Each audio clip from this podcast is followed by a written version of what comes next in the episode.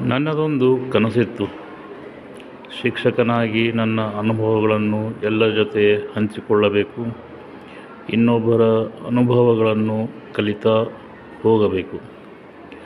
ಆ ನಿಟ್ಟಿನಲ್ಲಿ ಮೊದಲನೆಯ ಭಾಗವಾಗಿ ಒಂದು ಅನುಭವವನ್ನು ಹಂಚಿಕೊಳ್ಳಲು ನಿಮ್ಮ ಮುಂದೆ ಬಂದಿದ್ದೇನೆ.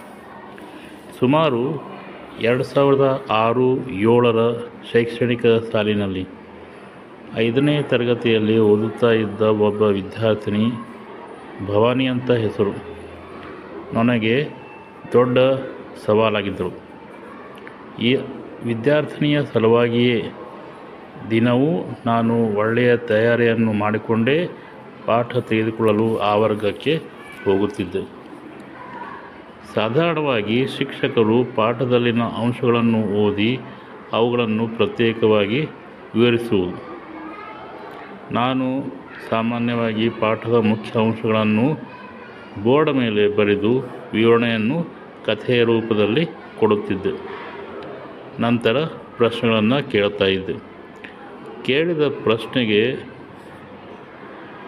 ಆ ವಿದ್ಯಾರ್ಥಿನಿ ಹಿಂದೂ ಮುಂದೂ ನೋಡದೆ ಉತ್ತರಿಸುತ್ತಿದ್ದರು ಯಾವ ಪ್ರಶ್ನೆಯನ್ನು ಕೂಡ ಬಿಡುತ್ತಿರಲಿಲ್ಲ.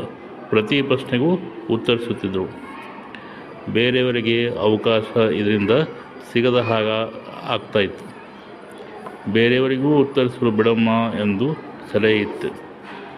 ಸ್ವಲ್ಪ ಹೊತ್ತು ಅವಳ ಮುಖ ಕಳೆಗುಂದಿದರು ಮತ್ತೆ ಚೇತರಿಸಿಕೊಂಡಳು.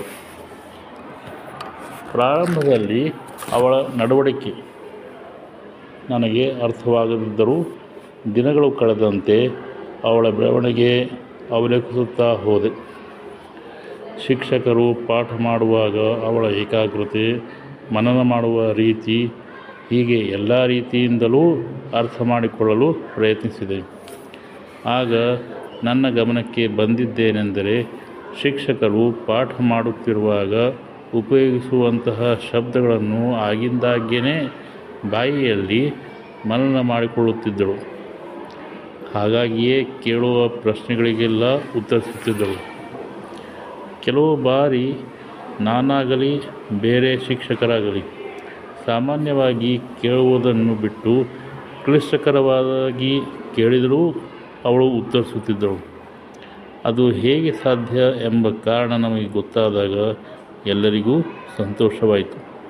ಅದಕ್ಕೆ ಮೊದಲು ಹೇಳಿದ್ದೆ, ಅವಳ ವರ್ಗಕ್ಕೆ ಹೋಗಬೇಕಾದರೆ ಸರಿಯಾದ ತಯಾರಿ ಮಾಡಿಕೊಂಡೇ ಹೋಗುತ್ತಿದ್ದೆ.